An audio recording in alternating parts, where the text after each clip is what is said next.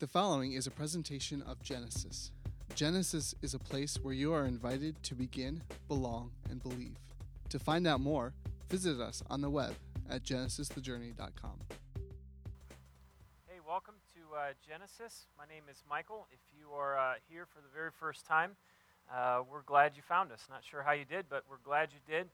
And uh, our hope uh, in you coming, whether this is your first time or if you've been coming for a few weeks or even a few months, is that uh, you would be connected with this, uh, uh, certainly with uh, our Creator, that you would be connected uh, with God in relationship through His Son Jesus, and secondly, that you would be connected in a meaningful, significant way with this community. So, um, our, as you come in every Sunday night, we always put stuff on your seat. And what's always amazing about that is it always finds its way underneath your seat, so the very next week, we're just putting the same things back on your chair. Um, we're going to keep annoying you with more information and things on your chairs. Um, there was an orange called card called a Get Connected card, and uh, that's our way, our attempt of trying to say we want to help you get connected. So, uh, whether it's uh, connected in a more meaningful way on Sunday evenings or through our life group communities that meet throughout the week, um, fill out one of these cards so that we can follow up with you and get to know you and uh, allow you to get to know us uh, in this community. Uh, one of the things that's happening uh, right now within Genesis is uh, we've started um, a discernment process of asking the Lord, uh, God, ultimately, what are you doing uh, with this community called Genesis? Uh, and one of the questions we're specifically asking is Does the Lord desire to take Genesis and plant us as a standalone or a separate church from where we currently are? right now, we are um, a community that is part of the Hope Christian Church community. And uh, over the last, um, or actually beginning in September, uh, we've started a discernment phase or period of asking God, do you want Genesis to be a church that would be planted in uh, a different community than, say, here in Winchester? Uh, so when you came in tonight, uh, you're going to see a lot of these cards over the next few weeks uh, and months, actually. It just says Genesis Church Plant with a big question mark on it. Um, one of the things that we really would love and value is uh, your voice uh, speaking into this process. So, uh, this is uh, your opportunity. We're going to have a few different updates over the next few months, uh, but these cards are our attempt to uh, help maybe answer any questions you guys have, any comments, any feedback, any concerns, any things that you're thinking about in regards to Genesis as a potential church plant sometime in 2009, whether that's spring or summer or next fall, we're not sure. Um, but uh, please uh, speak into this process. Fill out these cards with your questions. And uh, the task force that is kind of working on some things right now uh, is going to be uh, taking a look at your comments, questions, concerns. And um, so please take the time to fill that out. Um, so, a couple months from now, we're going to be voting on a new president. I think November, what is it? November 12th? Oh, that's what it was. It's Krista's birthday on November 12th. I just wanted to give a shout out to Krista there. Um, so it's starting to ramp up, right? You see the commercials all over the place, uh, whether it's commercials for or against uh, Mr. Obama or commercials uh, for or against uh, Mr. McCain and uh, those that are with them. And one of the things that um, just gets real old. I don't know if it gets old with you, but it gets very old and annoying to me is just how they always rip each other apart and they, you know, are always accusing each other of they said this, but they did this, or they did this, but they said this. And um, there's the phrase, uh, they're always flip flopping. I don't know if you've ever heard that, but uh, politicians, uh, they maybe two years ago had this view or this understanding of a policy, but now that um, they're in front of a different crowd or in front of a different audience, uh, they've flip flopped and are saying something or thinking, uh, just doing something different. So uh, it gets old. Uh, politicians flip flop all the time, and it gets real annoying. Uh, and it's easy for me to look at them and be like, why can't they just make up their mind and say what they mean and mean what they say and just do it and stick with what they're saying? Um, but if I look in the mirror long enough, um, I do the same thing.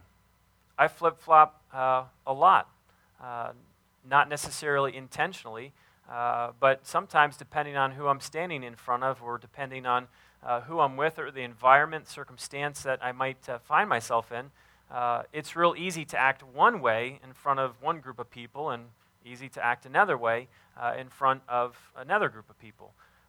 We accuse politicians of flip flopping all the time, but how would you uh, hold up to that accusation uh, yourself? I think all of us would have to say, Yeah, I've, I've flip flopped before. I've said one thing and I've done another thing, or if I'm around my maybe church friends, um, I act a certain way. If I'm around my work friends, I act another way. If I'm around my social friends, I act another way.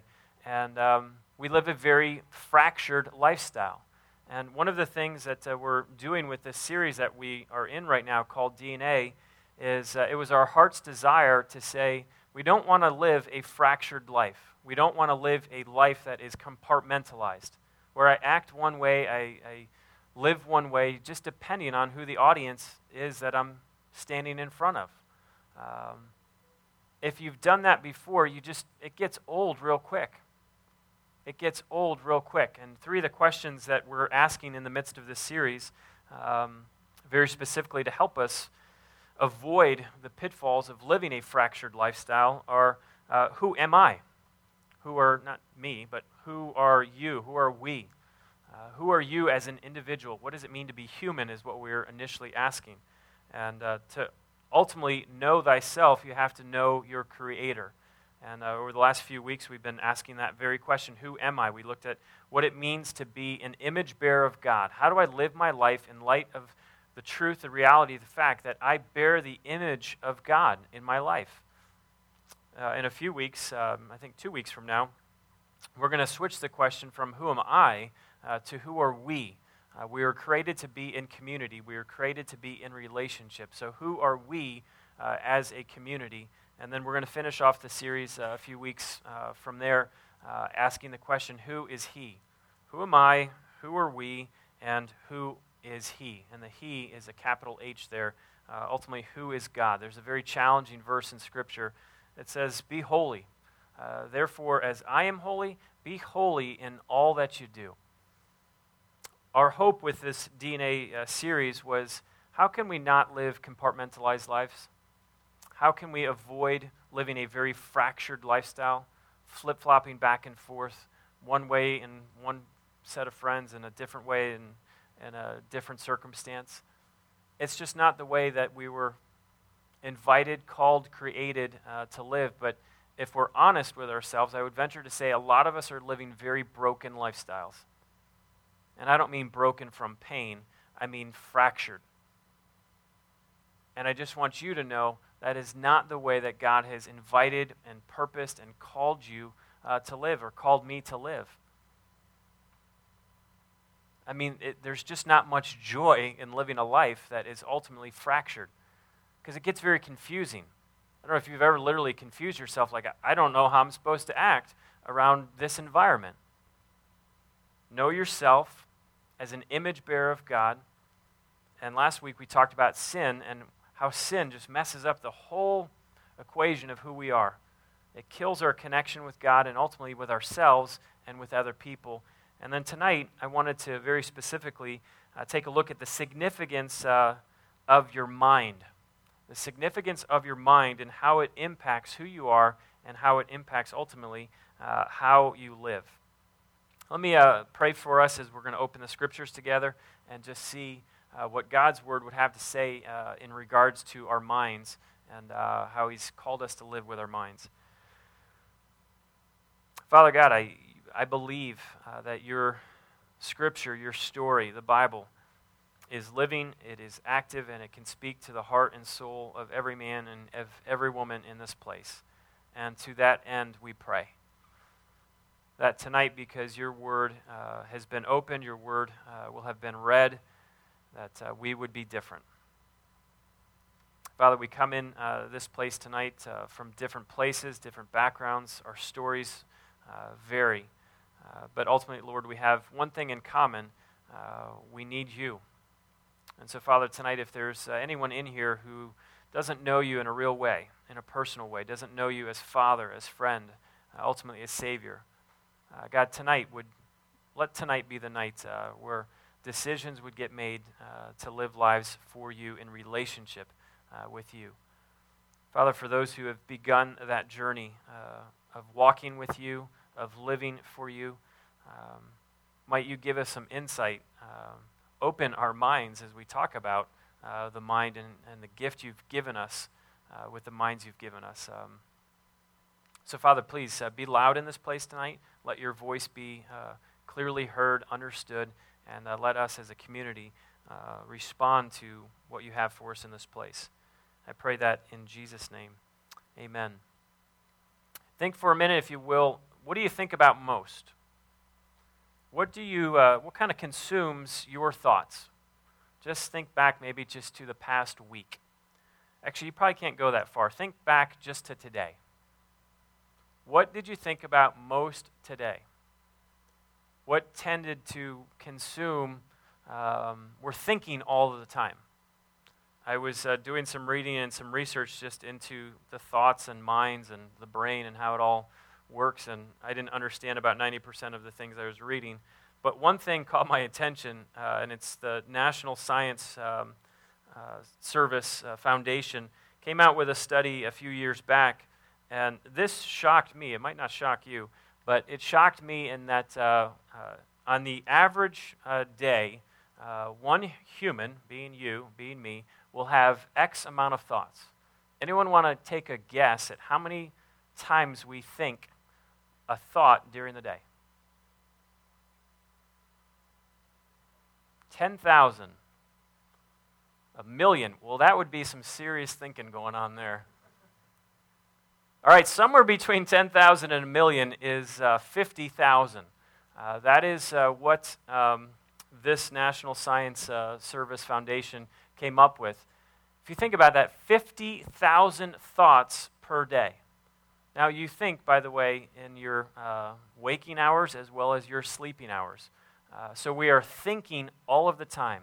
So, with the roughly 50,000 thoughts you have every single day, what are you thinking about? It's a lot of thoughts. I mean, just think about how much you've even thought about since you've been in here. I mean, literally hundreds of different things you are thinking of. Why does the room look like this? Why does, you know, why is Michael wearing that tonight? Or, you know, I mean, all of these things. What is it you think about most? Because you're thinking all of the time. I would venture to say that uh, for me personally, a lot of my thoughts are uh, pure nonsense, living in fantasy. Maybe 10,000 of my 50 are just given over to just I don't know, nonsense, maybe more. Um, how about a lot of thoughts maybe dwelling in the past? And if you dwell in the past, thoughts of guilt and shame and um, even maybe just pain that comes along with uh, things you've done or things you've had done to you. Or maybe thoughts about what's tomorrow, thoughts about your future, whether it's literally tomorrow being Monday, uh, or thoughts about what your life will look like six months, a year, six years from now. And typically, if you're thinking about the future quite a bit, it lends itself to things like anxiety, uh, fear, uh, worry. Um, how many of your thoughts are given over to just being absolutely critical and judgmental of other people and of yourself? I mean, how many of your thoughts tonight have been judgmental or critical of someone sitting next to you? From I don't know what they did, what they said, what they smell like. I don't know. 50,000 thoughts. What are you doing with the thoughts that are coming to you 50,000 times a day?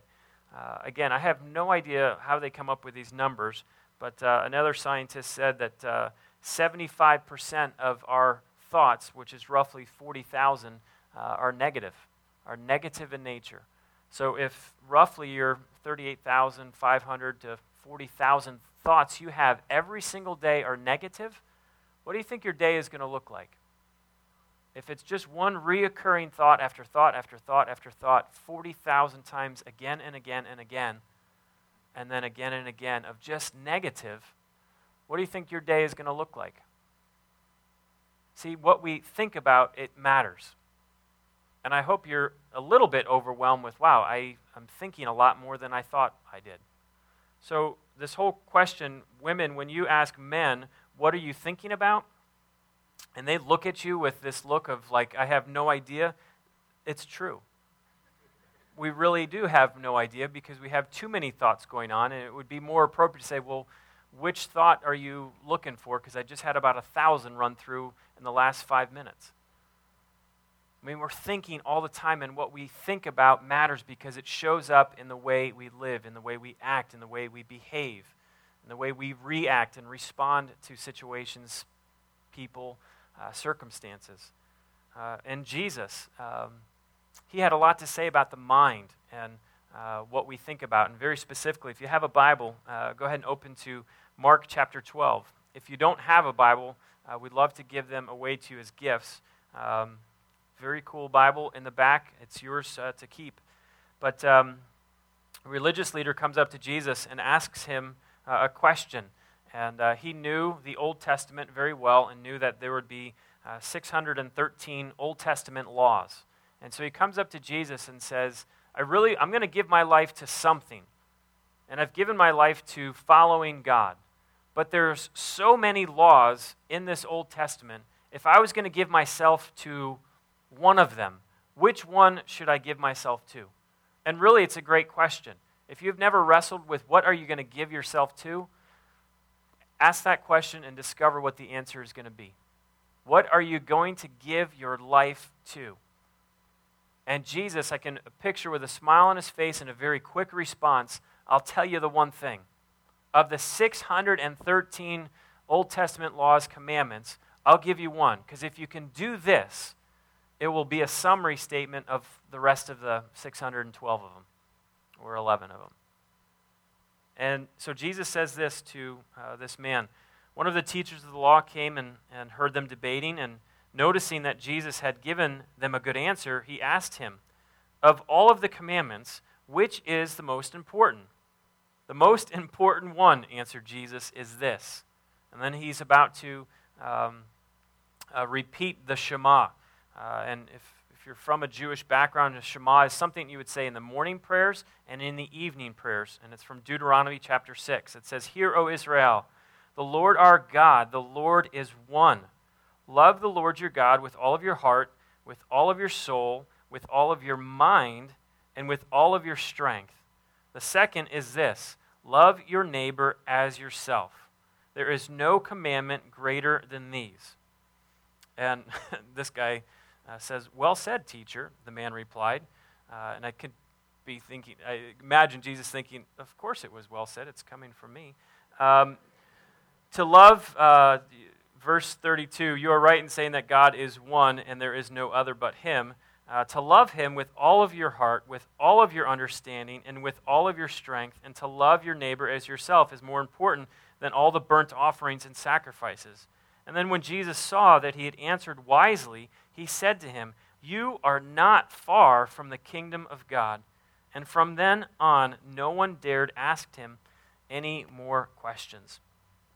It's a really great question that he asks. I'm going to give myself to something. What should I give myself to? And Jesus says, Give yourself to loving God. The totality of who you are, all of you. Love is not just an emotion, a feeling, this warm, fuzzy thing. It's the total package of how God has wired you and designed you. To love God with all of your heart, uh, with all of your soul, with all of your strength, and with all of your mind. Now, Jesus does something very interesting is he adds uh, a component here. If you were to read in Deuteronomy 6, Deuteronomy 6 says that we are to love God uh, with our heart and our soul and our strength. Jesus here adds we are to also love God with our mind. He adds a fourth thing soul, strength, and heart. And he says, but you're to love God with all of your mind. I've been wondering this week what would it look like to take my 50,000 thoughts and love God with each and every one of them?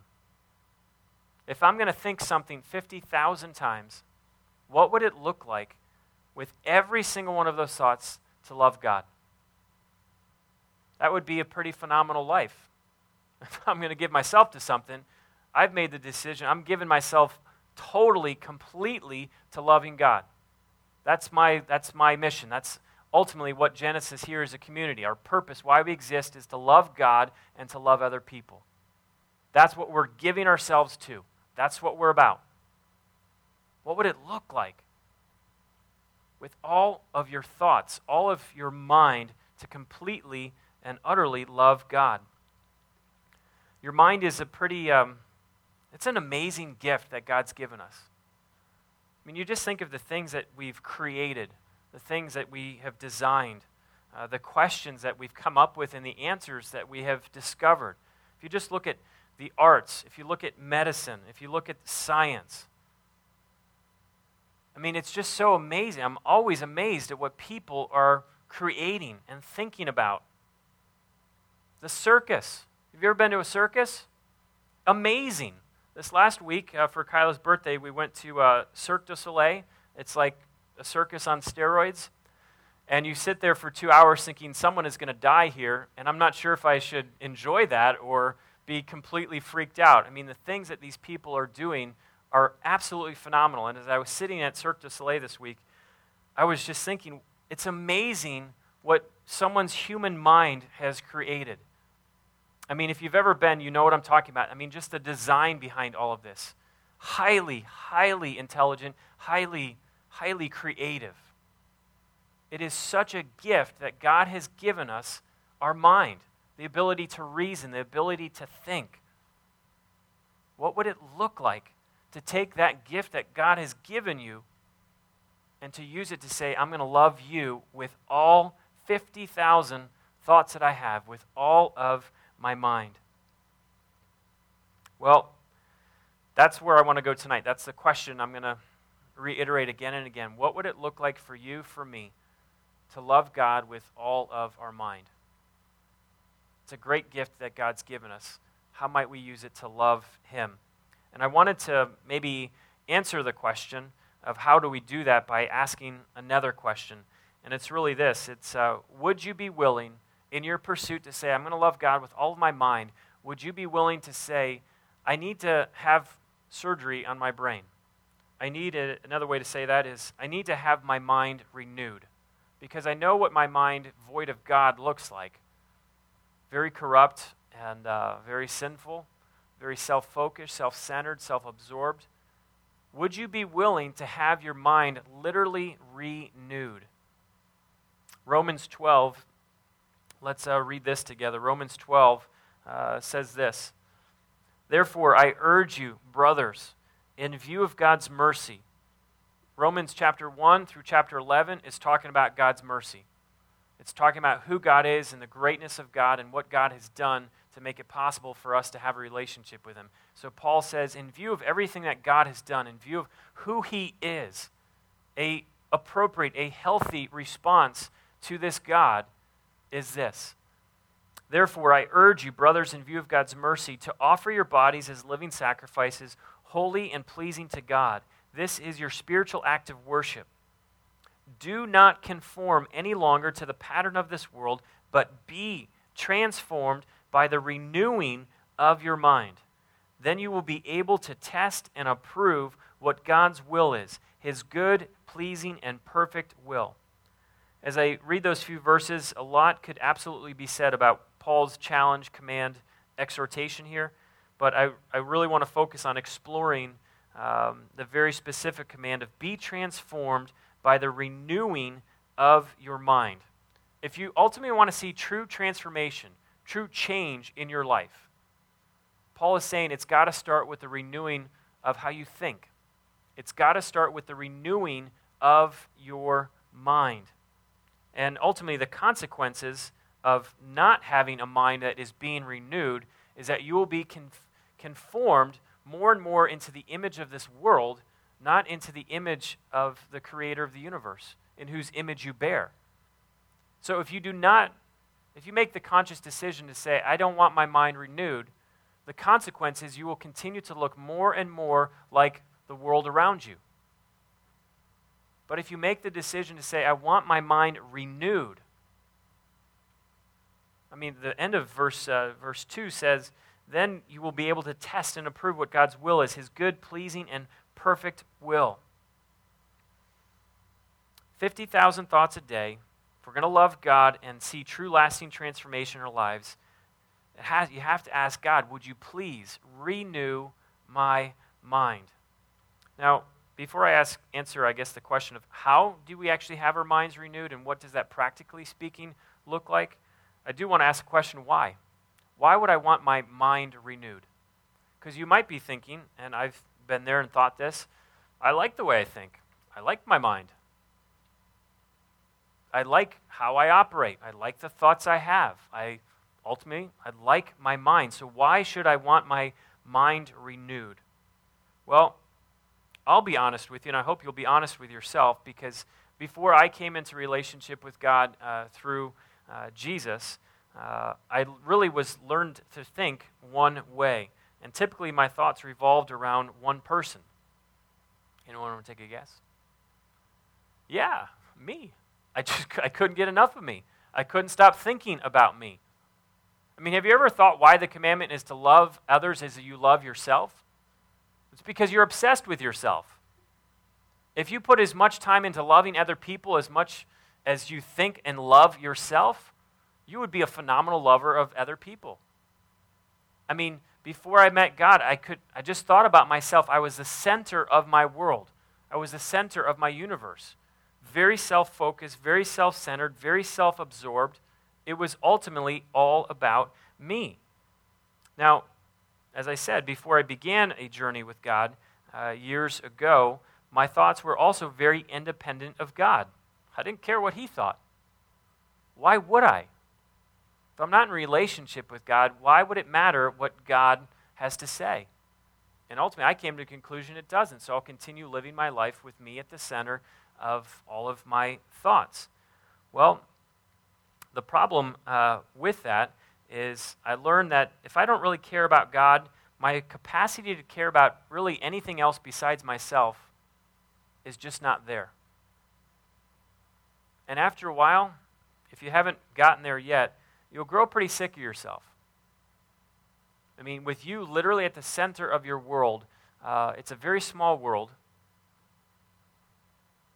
And I just grew tired of myself. I, there has to be more to this life than just me at the center, me being obsessed with myself.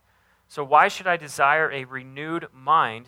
Is there's just more to life than you at the center uh, of your life. And when I came to Christ, I remember someone sharing with me an incredible promise uh, that said, Michael, when you come and meet Jesus, you are a brand new person. You are a new creation, the Apostle Paul says. If anyone is in Christ, he is a new creation. Old is gone, and the new has come. I want you to hear this. You are not, when you come, when you begin a relationship with God, when you're in relationship with Jesus, you are not just a refurbished version of your old self. You are a brand new man, a brand new woman, not some just refurbished version of what you used to look like. You're a brand new person given a brand new mind. And so, if Jesus promises a new life, fear, anxiety, shame, guilt, worry, bitterness, anger, are those things still present in my life? If I'm in Christ, I'm told I'm a new creation, but the reality is, God didn't wire me like a Mac or a PC. Like, there's not like a delete button in my head. Over the last two weeks, I've had to re image two different hard drives. A big pain in the butt if you ever had to do it. But your mind is, you can't re image and restore it back to factory settings. That's not how God has, there is no delete button that you can press and get rid of all of the old stuff that you had before you met God. That's why he's saying, I don't want to just, you're not a refurbished version, but your mind will be renewed as a new creation.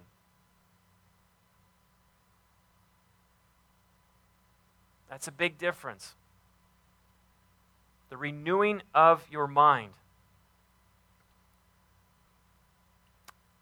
Paul um, asked this question. If you have your Bible, open up uh, to 2 Corinthians, um, or I'm sorry, 1 Corinthians uh, chapter 2.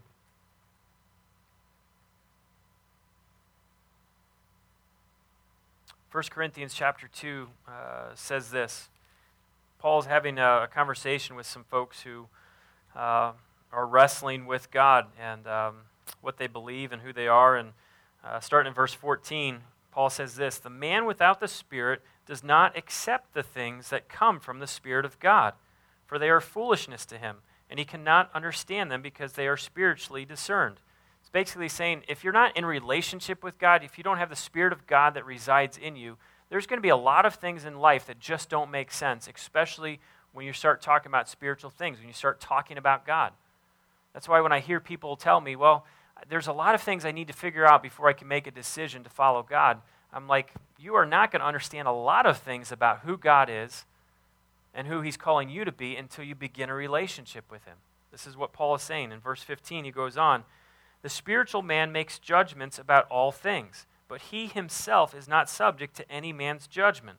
And he asks a question. He's quoting Isaiah. He says, For who has known the mind of the Lord that he may instruct him? Paul then says, But we have the mind of Christ. It was Paul's way of saying in verse uh, 16, Who has known the mind of the Lord? Paul can say, I can. Why? Because he has the mind of Christ. When you come and meet Jesus, you have his mind. You think his thoughts. That's the whole thing of renewing your mind. So the question, I guess, is do you have the mind of Christ? Not are you working towards having the mind of Christ, because if you're in relationship with Jesus, then you have been given that mind. Do you have the mind of Christ? Now, practically speaking, what is it ultimately? How do you live out the mind of Christ in everyday circumstances or conversations? What would they look like? Now, I don't know about you, but my mind, if you're thinking 50,000 times a day, it goes pretty quick. Have you ever found yourself thinking, you're like, how long have I even been thinking this? And where did this thought even come from? Like it just happens so quick. Sometimes it's good things you're thinking about, sometimes it's evil things you're thinking about. But you could be five seconds in, five minutes in, and how did I even get in this line of thought? Where did this come from? How did this happen so quick?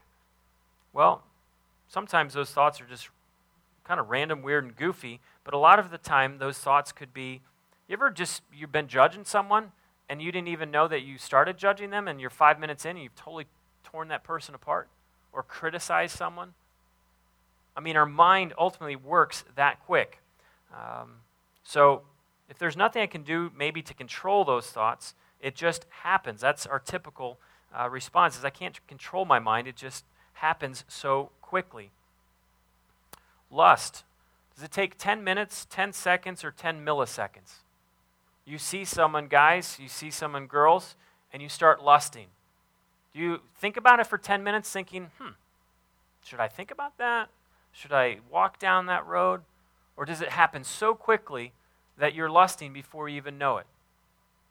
How about maybe uh, judging someone else? 10 minutes, 10 seconds, 10 milliseconds. How about criticizing someone else? 10 minutes, 10 seconds, 10 milliseconds. Do this with anything worry, anxiety, guilt, fear. Do these things take time to process, or do they happen so quickly that you're doing these things before you have time to stop them, so to speak?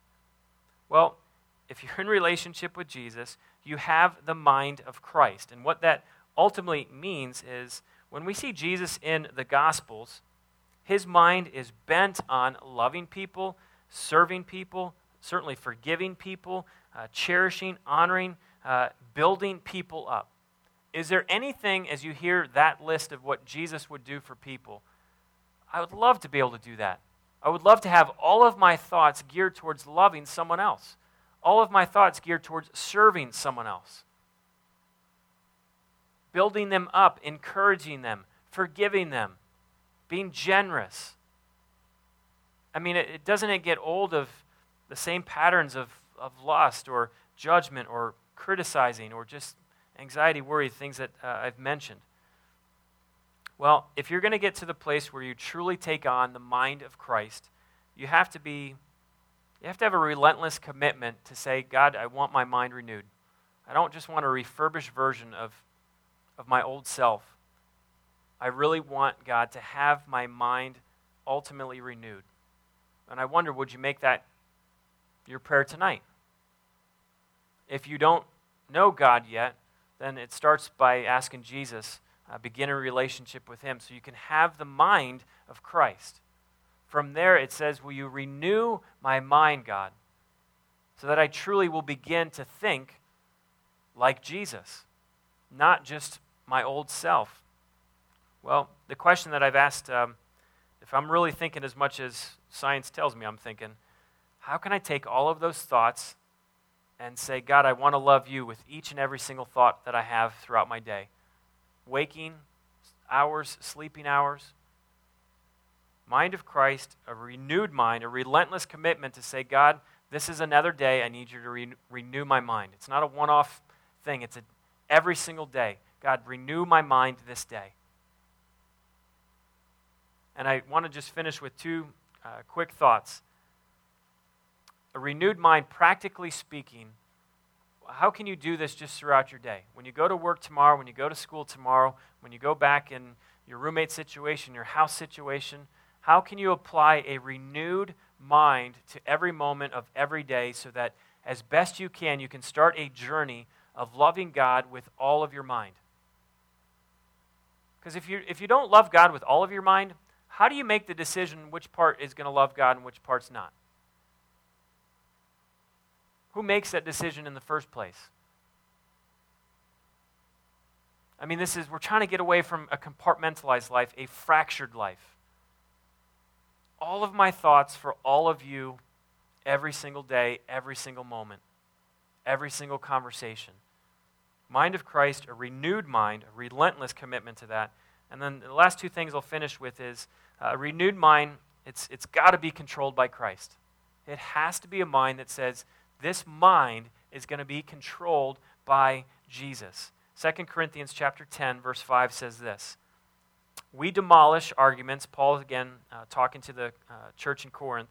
We demolish arguments and every pretension, pretension that sets itself up against the knowledge of God. So if there's anything in your life that's just opposed to the knowledge of God, you say, I'm not messing with that. You demolish those things. He's using very military terms here. We're going on the offensive. We're not just going to try and defend our minds, we're going on the offensive with our minds. So anything that is setting it up, setting itself up against God, who He is, His thoughts, His heart, we demolish those thoughts. And then he goes on to say, and we take captive every thought to make it obedient to Christ. Every thought, we take it captive to make it obedient to Christ. Now, I learned something new this week. Uh, my wife was reading some stuff in um, Oswald Chambers' uh, devotional uh, called My Utmost for His Highest, and it just happened to be uh, on Monday or Tuesday of this week. And um, one of the things I'd never really realized or thought about in this passage, usually when I've heard this phrase, take every thought captive, make it obedient to Christ, I have always applied that to things that are maybe shameful or secret or sinful, like lust or judging other people. Yeah, take those thoughts and don't do them, making them obedient to Christ. I missed a, a pretty important word that Paul said. Every thought. Every thought you have, take it captive and make it obedient to Christ. That even means some of the good thoughts that you have, some of the good ideas you have. I'll just be clear and say not every good thought you have is a godly thought. Not every good idea you have is a godly idea. How many times I've started to run with what I thought was a good idea and never stopped to ask, is this a godly idea? I didn't take that thought captive. Why? Because I thought it was good. It says every thought, whether it's sinful, secret, shameful, whether you think it's good or every thought you have. So, practically speaking, what does that look like to take every thought captive? It could just be a very simple question. This thought I'm having, Jesus, is, is, this, is this a thought that's loving you? And if it's not, I don't know, maybe stop thinking it. And if you're having a hard time, it's like a reoccurring thought again and again and again. Go backwards and say, I have the mind of Christ. I'm committed to my mind being renewed. And these thoughts that I'm having, this is not a thought that is loving God, it's not loving to myself, and it's not loving to others, so don't think it anymore. Now, I'm not saying this is like a magic, it's, it's one day, it will, it's a process. Expect, if you're a person who's believed a lot of lies about God, a lot of lies about yourself, and a lot of lies about others, there is no delete button, as I've said. So it's a process of your mind being renewed, not believing the lies about God, you, and other people. Every thought captive, making it obedient to Christ. So a renewed mind is a mind that loves God, and it's controlled by Christ. And then lastly, um, actually, I want to share one verse with you that I missed. This is Ephesians chapter 4. I shared this uh, a few weeks back, uh, but it says this, starting in verse 22.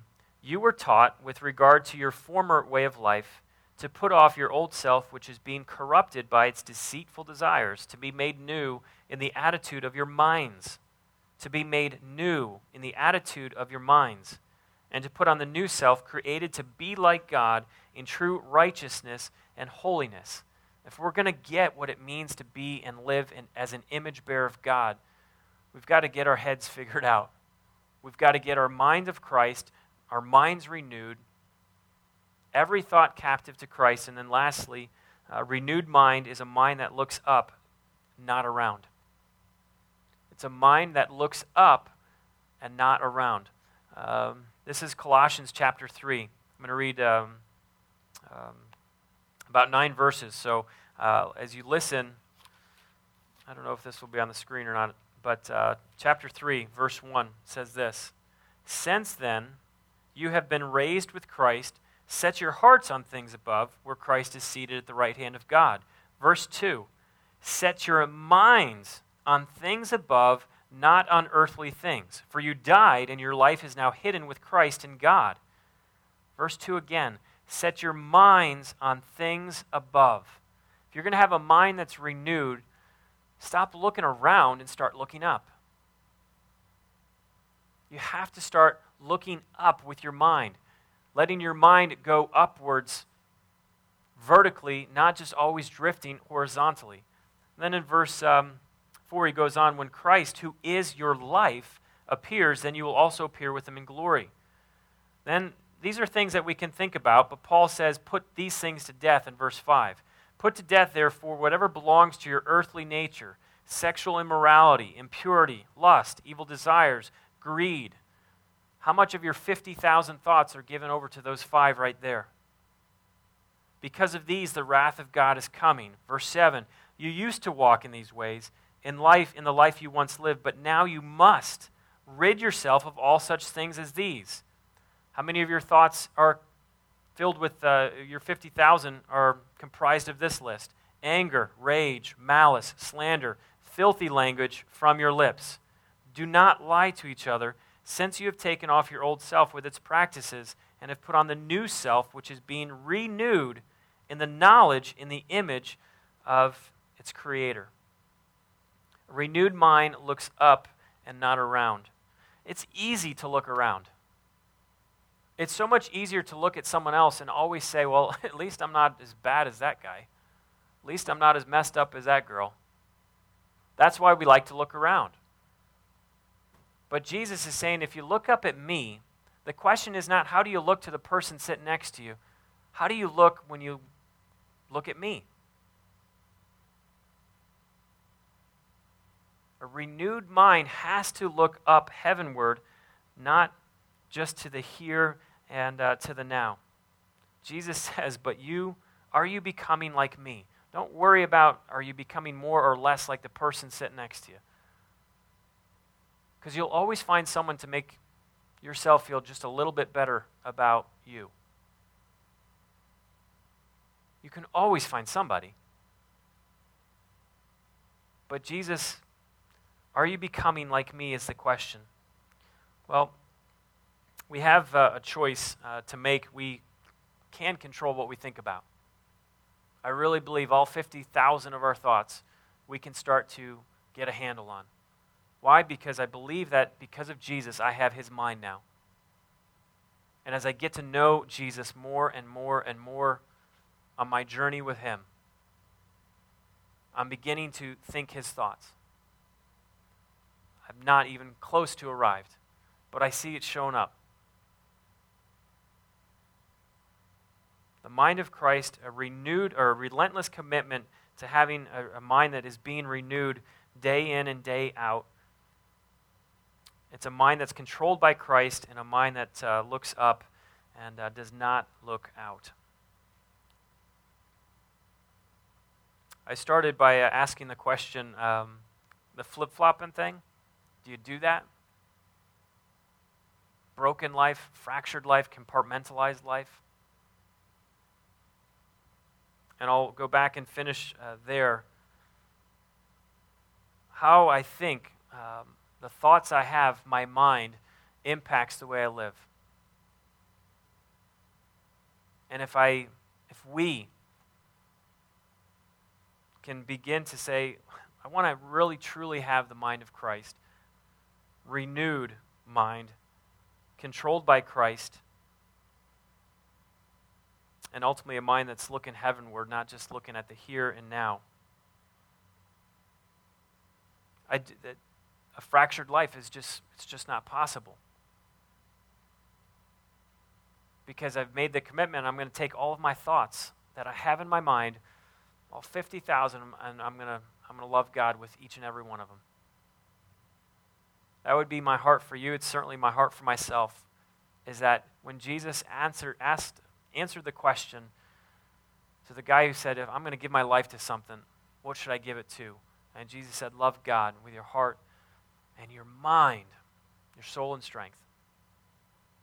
I want to love God with every single one of the thoughts uh, that I have uh, day in and day out. God is uh, glorified, uh, He's pleased when we use our minds uh, to learn about Him, to learn about His ways, His heart, uh, and His world.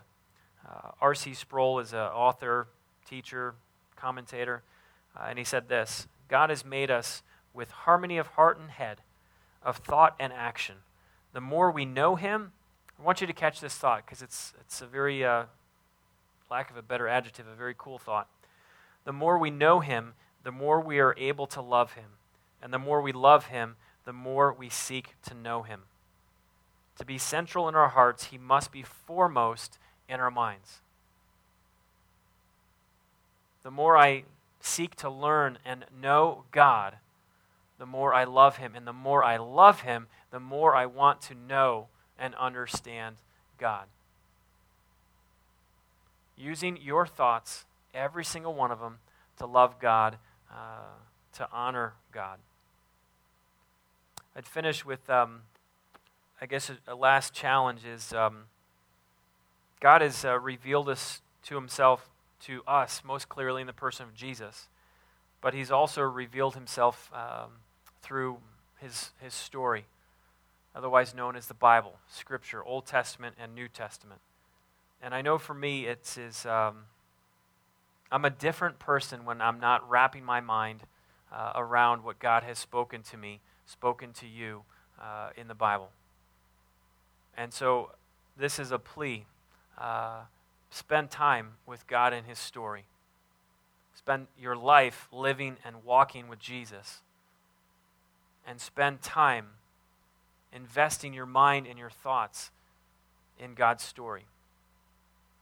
Another uh, uh author, uh, his name's Richard Foster, um, said this Here's a path for loving God with the mind.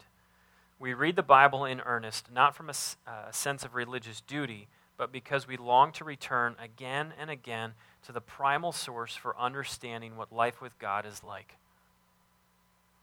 I want to go back again and again to his story so I can again and again remind myself of what life with God is like. Because I quickly forget. Tonight, uh, as we would uh, finish, um, just want to give you some moments to be still, to be quiet. And as best you can, find a place of peace, of slowing down the thousands of thoughts you're having right now. And ask God, would you renew my mind tonight? Might you renew my mind in this place tonight?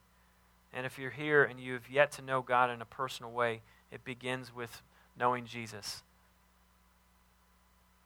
Making the decision to follow Him.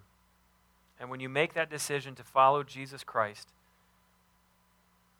trusting that He is the only one who can make us right with God because of His sinless life, His death on a cross, which was paying the penalty for our sin, and His resurrection, you have His mind. If you do not have the mind of Christ, make that decision to say, Jesus, tonight is the night I want to uh, get right with you and get right with God. So your prayer might be uh, receiving Jesus tonight for the very first time. And if you've done that, it will be a prayer that says, Might my mind be renewed this day. Every thought captive, and a mind that looks up. God, would you uh, hear the prayers of those in this community tonight?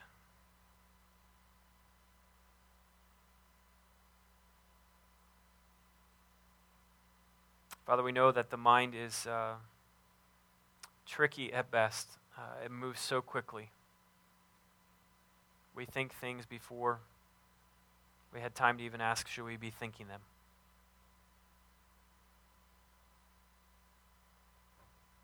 Father, if there's someone here tonight who does not yet have the mind of Christ, let tonight be a, a decision would be made to embrace Jesus Christ as Lord, as Savior, as the one who will make us right with God.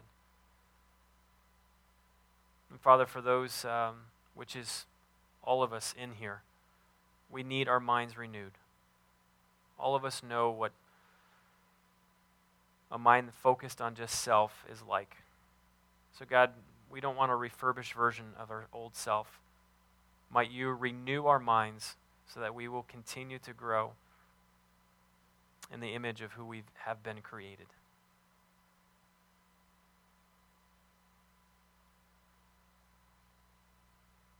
Father, I thank you that Jesus, when he was confronted with this question, added a fourth category of loving you with heart, soul, and strength. But I thank you that he answered that man and said, and to love you, God, with our mind.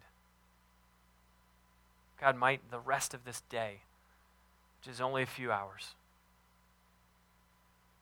With our thoughts tomorrow and in the days to come, might we take all of those thoughts, direct them towards you, so that we would love you with every single thought. Genesis is a ministry of Hope Christian Church. We invite you to find out more by visiting our website at genesisthejourney.com.